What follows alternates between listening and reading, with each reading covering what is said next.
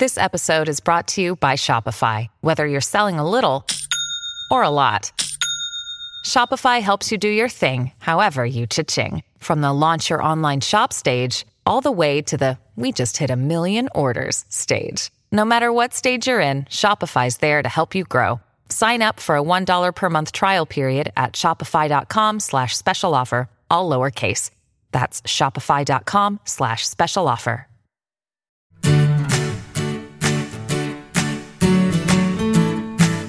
Hey everybody, this is Phil Town. And this is Danielle Town. And welcome to the Invested Podcast, where we are figuring out how to invest like the best investors in the world.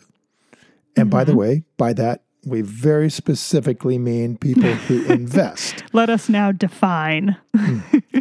As opposed to speculate. There are phenomenal speculators out there, some of whom own baseball teams, and football teams, but that's not what we do. What we're trying to do, what we intend to do, is make sure that we know that the companies that we buy, or whatever we buy, whether it's a bicycle at a flea sale or a flea market or a house or anything else, whatever we buy, we know we'll be able to sell it for more in 10 years. Yeah, that's totally fundamental definition. Totally. And I love that you always say that it can be anything, because we talk so much about public companies because that's what's accessible to most of us small investors. But it really helps me to think about it like, no, it really can be anything. It can be the apartment down the street. It can be a private company. It can be your own business that you're running. I've had people tell me they use these principles to manage their own businesses better, which is so smart. I think it's one of the smartest things you can do, actually. Totally. And it can be, buying a bike that is worth a bunch, and the person you're buying it from doesn't know that. It can be that. So yep. Lots of things. Lots of things. And the idea that you could have specific criteria that you build a business around, criteria that someone like us would use to buy that business, might be a really smart idea if you think about it. Yeah. Because you're looking for great businesses, and great businesses have some very clear definitions, right? The most important thing in a great business is that it has a very large moat that protects it from competition. It's a niche business that can protect that niche. And if you build a business that doesn't have a niche, essentially what you're doing is competing on price. And so you really want to think about whether you're building your own businesses or whether you're buying into somebody else's, the criteria is very, very similar, if not exactly identical. So that's kind of what we think about. And excuse me. But you were going to say, I thought, who the great investors were or are. Well, yes, they are. Who are they? Ben Graham, who invented value investing, wrote the Bible of value investing back in 1934, called Security Analysis with David Dodd, as they were professors at Columbia University.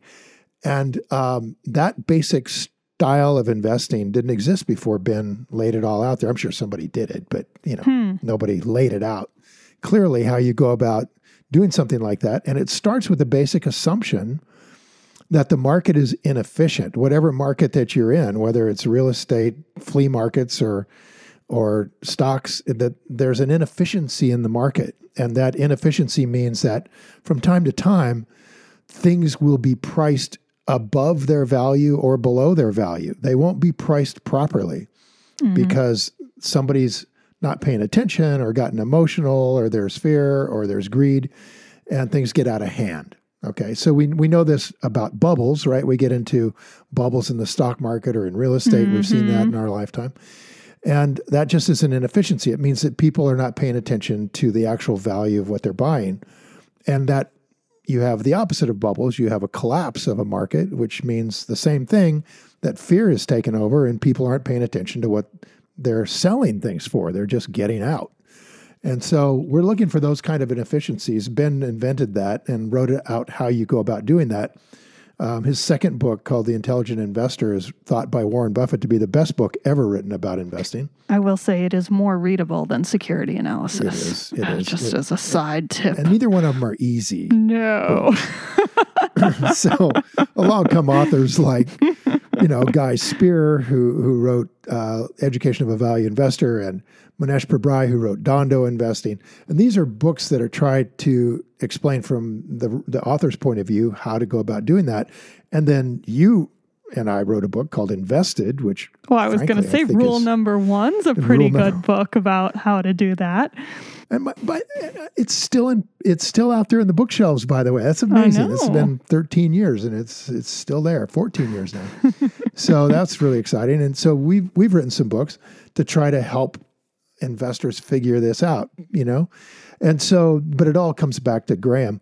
And then we probably wouldn't know that much about Ben Graham because he's very academic and the books are very academic, you know, business school kinds of books. And we're not business school necessarily investors, except that Warren Buffett became Ben Graham's disciple and became the best investor in the world by far. He and Charlie Munger basically have been teaching us since 1995 or 1955 how they've gone about investing. And Warren's written a letter every year that goes into great detail about how to do this kind of investing.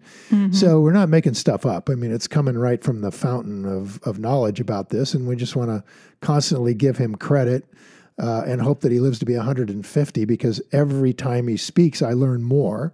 Me too. And every time Charlie speaks, we learn more. It's extraordinary how brilliant these guys are and how they get to the heart of investing. And we're trying to unfold that in a way that everybody out there listening to the podcast can understand. And it's amazing to me as we dig deeper into this that so many of the people that write about how Buffett and Munger invest don't necessarily do it exactly that way.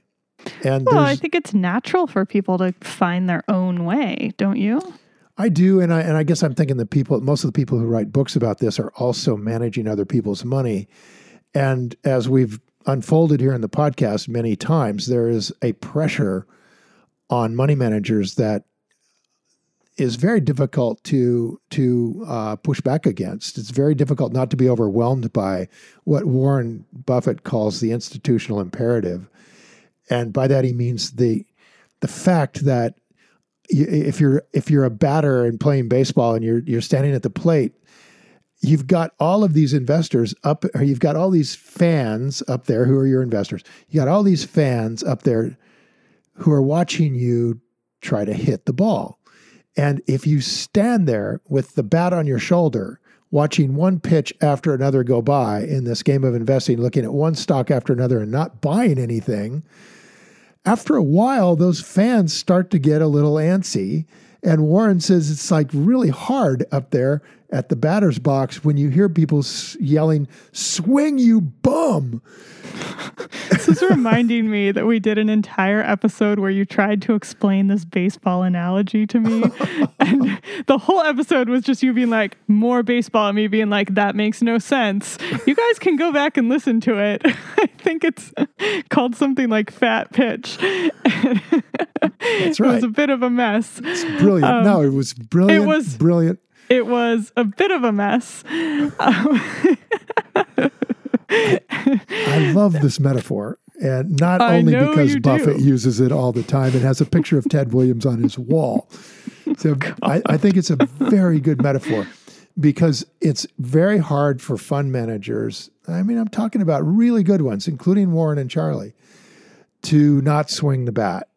I mean, I think it's hard for all of us to not swing the bat. Like, there are those pressures, but I also think, you know, those of us just investing our own money feel a lot of those pressures, you know, just that we get so many questions about that. Like, oh, I'm sitting in cash. I've been in cash for a long time. Should I stay there? Like, we feel the pressure. It doesn't, when it comes from other people, it's probably worse, but, I think it's the same for anybody trying to make investing decisions at its core. So something on that I think is worth diving into right here at the beginning of the year, because everybody feels that kind of pressure, agreed.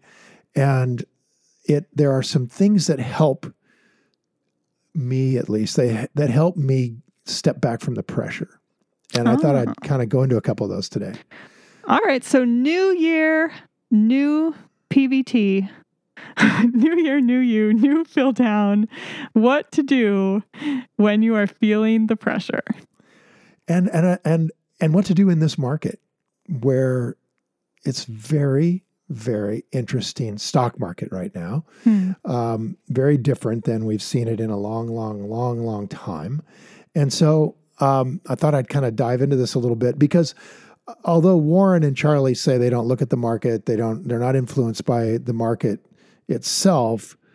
The fact of the matter is that when you can't find great companies that are on sale at all, you just can't.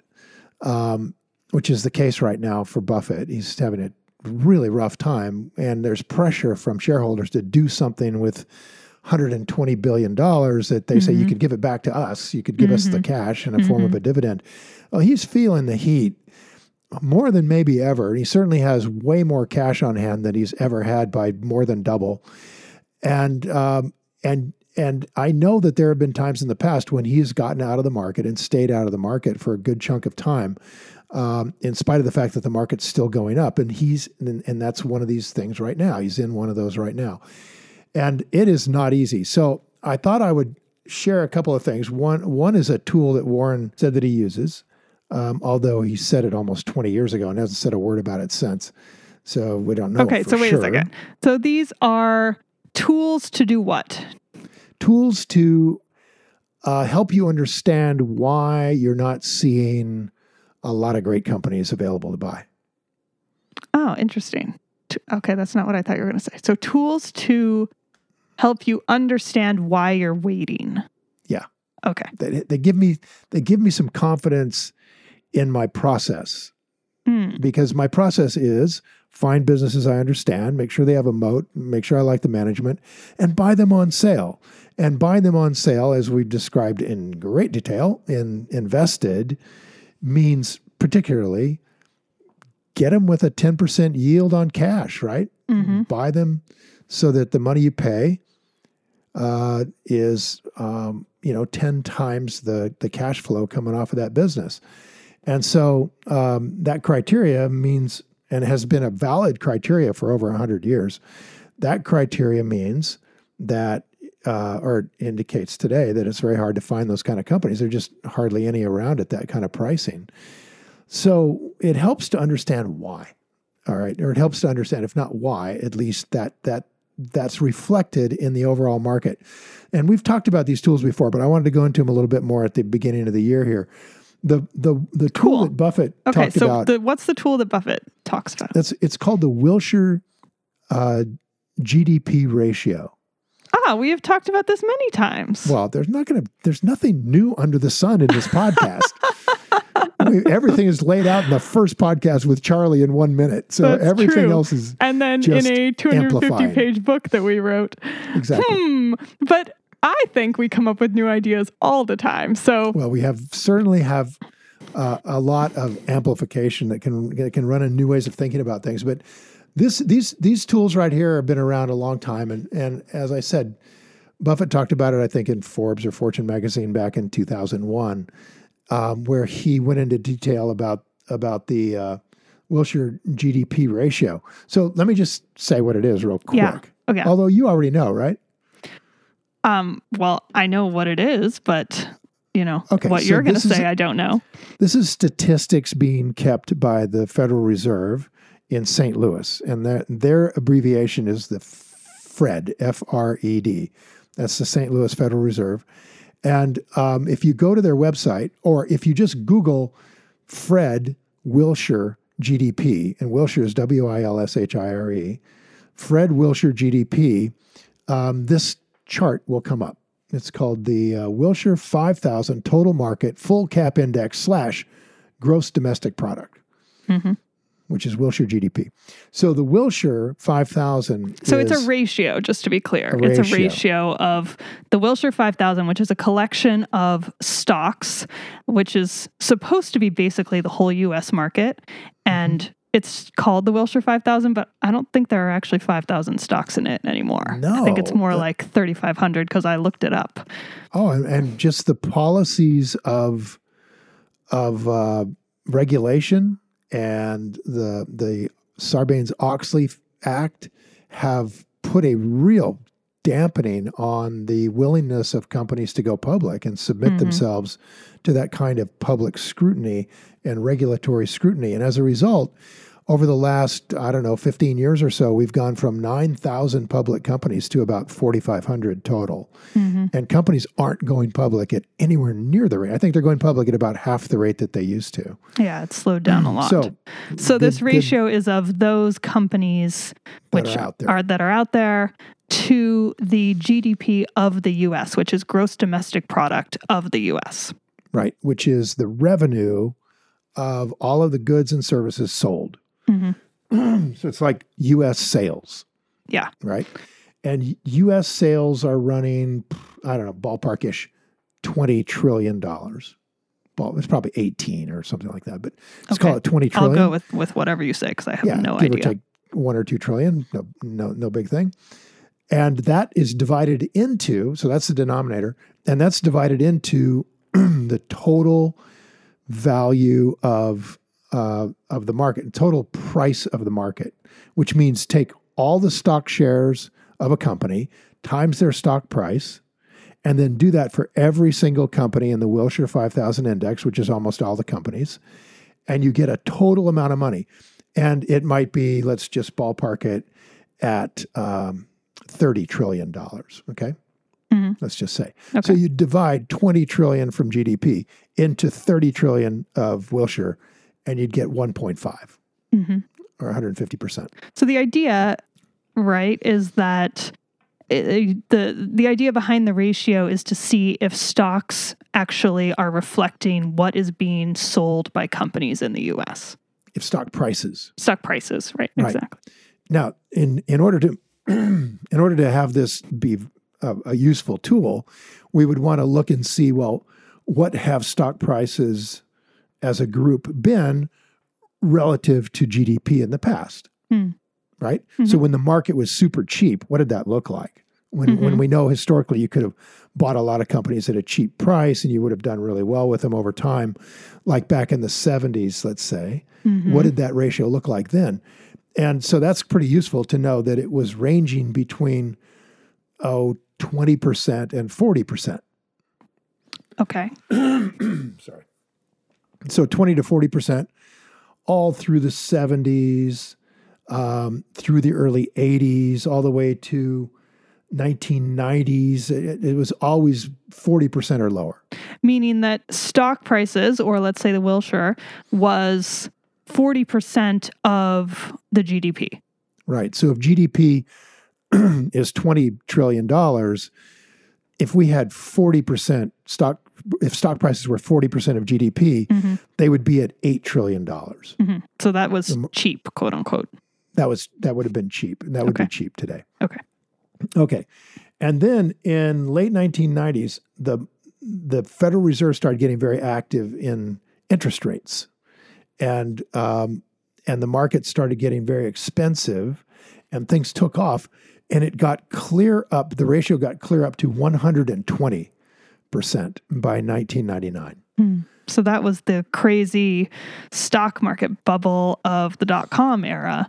True. So in 2001, Buffett came out and said, well, look, if the market gets up frothy above 100%, something like that of GDP, it's getting frothy, and it gets up 120, it starts to be a red flag. And you should be worried, right, that the market's not going to stay there, because historically it's never been able to sustain that level of pricing relative to the sales of the country. So the Wilshire GDP ratio that Buffett talks about is pretty average over a long period of time of around, if stocks are at 80% of Wilshire GDP, of Wilshire, if the ratio is 80%, that's a pretty buyable market. Below 80% is real buyable. 40% super buyable. Okay, you're gonna find some deals out there at that kind of pricing. Okay, but when you get above 100%, it starts to become fully priced. The whole market is fully priced. You get above 120%, it's starting to get expensive. Okay, and right now we are at, I believe, 170%. Oh, wow. It's gone up since we last talked about it. Yeah. It's now at 173. Of course it has, because the market's gone up dramatically. Right. So we're higher than I've ever seen. What did you say? I missed the number. What was the number? 173%. Jeez. 173. So 173, that's a long way from 20. Mm-hmm. Right? Mm-hmm. And so that's the first thing that gives us an indication of why we can't find anything. It's because the whole market is massively expensive relative to historical pricing. And then, of course, we could look at macro reasons why. And that's the number one, is that interest rates are extremely low and being held down. And there's no place to go to get a yield on your money that'll give you much. So people are putting their money in the stock market. All right. So that's the Wilshire GDP. What I like about that particular resource is that you can look back historically and you don't have to worry about adjusting the value for inflation because it's all constant. Right. So it's just straightforward, like, here are the numbers. Here's the ratio, because the ratio will be within its own year. So it's, I didn't know it had gone that high. Yeah, it's just pretty, also, it's just far out there, man. It's like, okay, well, where can this go from here? 200%, 300%. I mean, I don't see why not. It's already untethered from reality. So exactly. I really don't see why it can't go to 300%. We'll be sitting here going, it's at 300% now. Wow, that's amazing. And there's really nothing else to say. And that is a really good indication of getting near the top. Maybe. I mean, we're at 170, so we're nowhere near the top if the top is 300, right? Oh, and by the way, I should admit here that from about 2016 till now, it's been completely crazy. Yeah. So we're already 4 years into crazy. Yeah. Right? Right. So pretty hard to say it won't be 300%. Right. And if you're sitting in a mutual fund and have money in a 401k and are broadly diversified in the market, and you're listening to us talk about this thing as being a dangerous place to be invested, red flags all over the place. And so you get out into cash and 3 years from now, it's at 300%. You are going to hate us.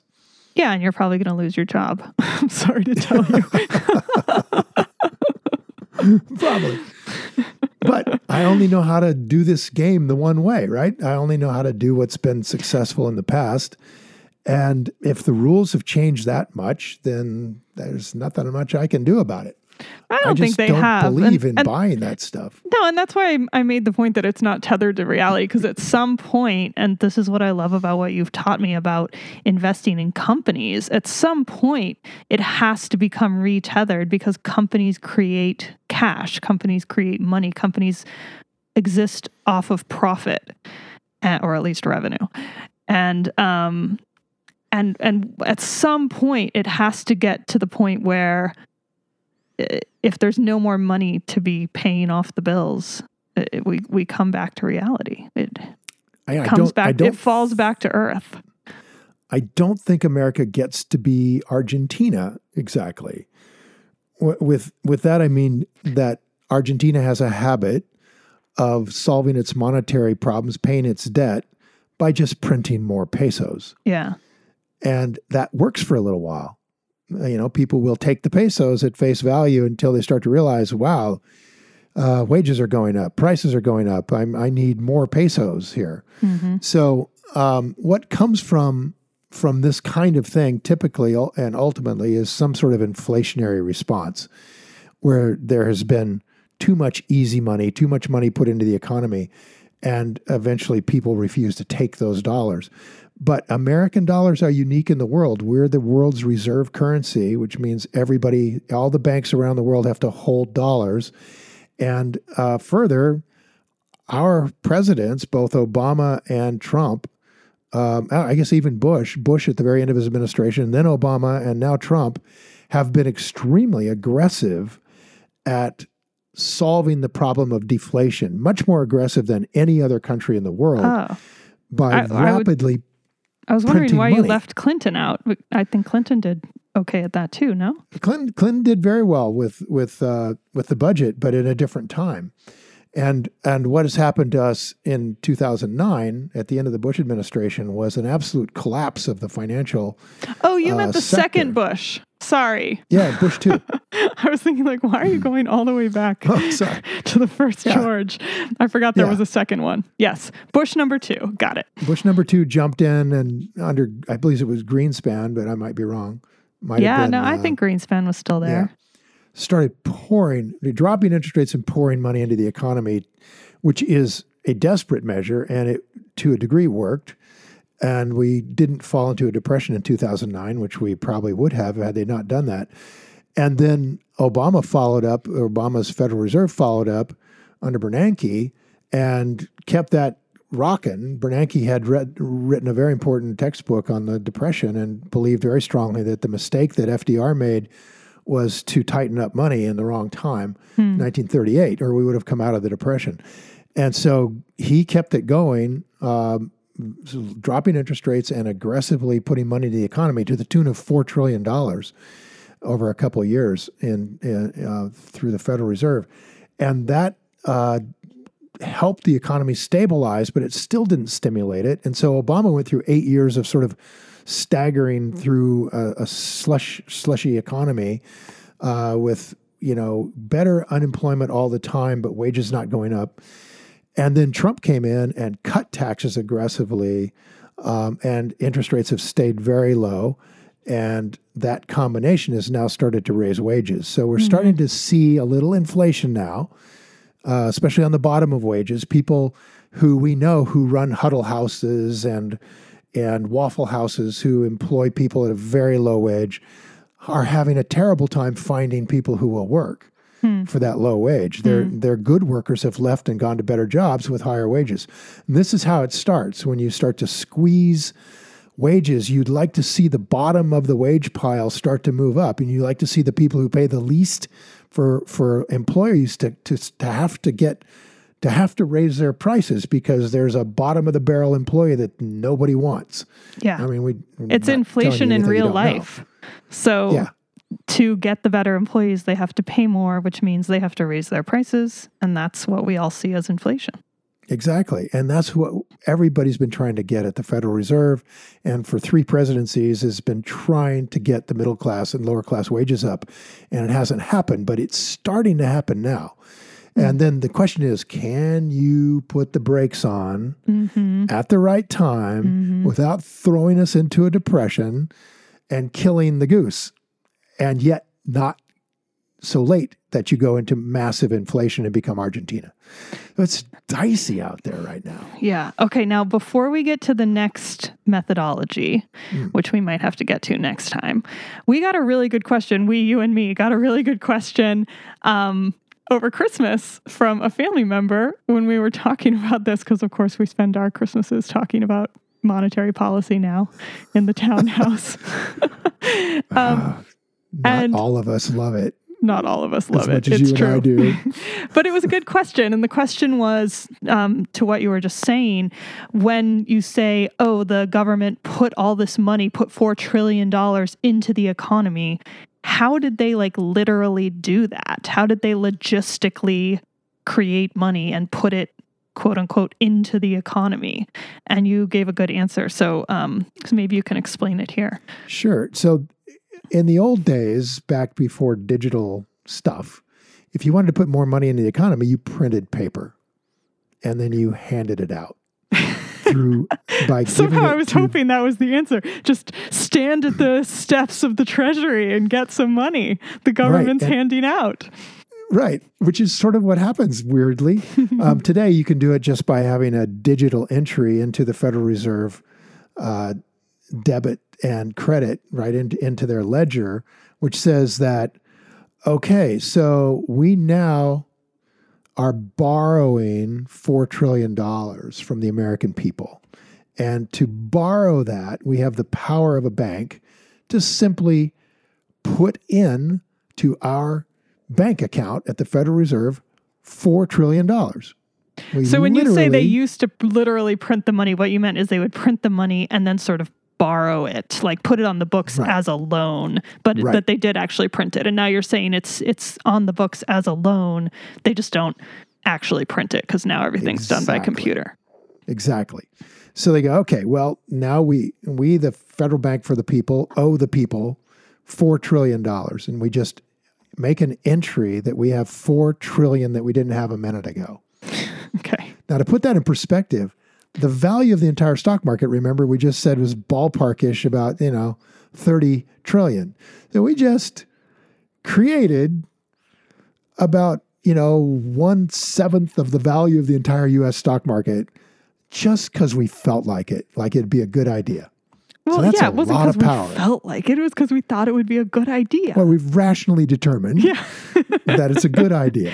We need to do this. Very definitely we need to do this. All right, now, how does the money get out into the public? Well, the federal government needs to have money to operate, and they run at a deficit. They operate with spending more money than they have. So in order to spend money you don't have, even if you're the federal government, you have to borrow it from somebody because the federal government can't create money. Which, by the way, I didn't know when I was a kid. When I was a kid and you listen to the news and they say things like, the deficit is $7 trillion. It's like, all right. So they just sort of didn't have that at some point. Like, I really didn't know until I was basically a young adult and actually read about it, that they actually have to borrow that money. I just thought governments could make it up. So it's good that they can't just make it up. They have to borrow the money. Right. And the arm of the government... You're like, I raised an idiot. So no, it's inflation, not simple. Government borrowing. I didn't know how any of it works. But this is how it works in the U.S., right? They just put the money on the books at the Federal Reserve on their say-so. The federal government doesn't get to tell them what to do. You can see the President of the United States jumping up and down and telling the Federal Reserve, lower your interest rates, but they didn't have to do it. Yeah. Right? Thank goodness they're separated. Their job is to be independent of the federal government and to do what they think is right to keep employment up. So regardless of elections. They create this $4 trillion, and then the federal government goes to an auction where it says, we want to auction off a bunch of treasury bills, which just means we are going to borrow money from the market. And they give that auction to companies like Goldman Sachs. So Goldman Sachs, big institutional bank, says, okay, we will conduct an auction for you, the federal government. You have, let's say, just say even numbers, you've got $4 trillion you want to borrow. All right. Okay. And our job is to set the interest rate for that by going to the market and finding out what interest rate will the market be willing to get in order to give you $4 trillion. So Goldman goes out there and starts looking for buyers of these treasury bills, people who are going to lend the money to the government, and says, well, will you take 1%? No, 1%'s not enough. How about 2%? No way. Okay, 2.5, maybe. 2 3/4. Okay, I've got some bidders here at 2 3/4. All right, now we only got rid of a few hundred million at 2 3/4. How about 2 and what's bigger than 3/4? Is it 7/8? 2 7/8%. And now I've got $1 trillion is gone. Okay, so that it's an auction, just like that. But of course, the increments are much, much smaller in real life because there's all these people out there who are bidding all the time, weekly, basically, to do this. All right, so now the Federal Reserve wants to get $4 trillion into the market. What's it do? Oh, well, it just goes over to the auction and says, I'll take $4 trillion worth right now. What? Yeah, they bid in the auction. On their own auction? On Goldman Sachs's auction. Of money that they just loaned. Of money that the Federal Reserve wants to get into the economy. So the easiest way for them to do that is to just go to the auction and lend the money and get a treasury note in return. Right. I'm so confused. Okay, now I'm confused now. So the way I understand it is that the Treasury goes and creates these loans, and they go and they issue the loans, and that is how people then loan the government money, and that is how they create this money that comes out into the world, into the economy, not necessarily to the market exactly, but just into the economy in general. All right, let's make sure we know how all the different players here. So there's the federal government, which needs money to play with. Yeah. Needs money to run its defenses, pay Social Security, all that stuff, right? Mm-hmm. All right, that's the federal government. Then that's a whole different entity is the Federal Reserve Bank. They're independent of the federal government. Yeah, but the Fed doesn't issue debt. The Treasury Department does. Right. The Treasury Department issues Treasury bills. Right. So the Treasury bills are created by the federal government and are exchanged to lenders. Yeah. And those lenders are often private lenders, right? People buy Treasury bills all the time for their 401ks. Right. So I must have said it confusingly because that's what I was trying to say. Okay. So that's right so far. And so somebody is conducting an auction in the middle here between your 401k money market account that wants to buy Treasury notes and the government that wants to sell them and get the money. And the guys in the middle there might be Goldman Sachs or Salomon or whoever, right? Mm-hmm. So they're in the middle. Now, a one potential bidder in this auction, besides the guys who run your 401k and want to do money market account stuff, mm-hmm. would be the Federal Reserve Bank itself. Okay, that's where I was confused. I thought you were saying that the Treasury Department was issuing the notes and then going around and buying the notes back, mm-hmm. which didn't make any sense to me. But you were saying the Treasury Department issues the notes and the Fed goes and buys them. Right. Got it. So the Fed creates $4 trillion obligation that it owes the American people, and then that money then goes to the federal government via this auction to buy Treasury bills. And then the Federal Reserve puts those Treasury bills on its books as an asset.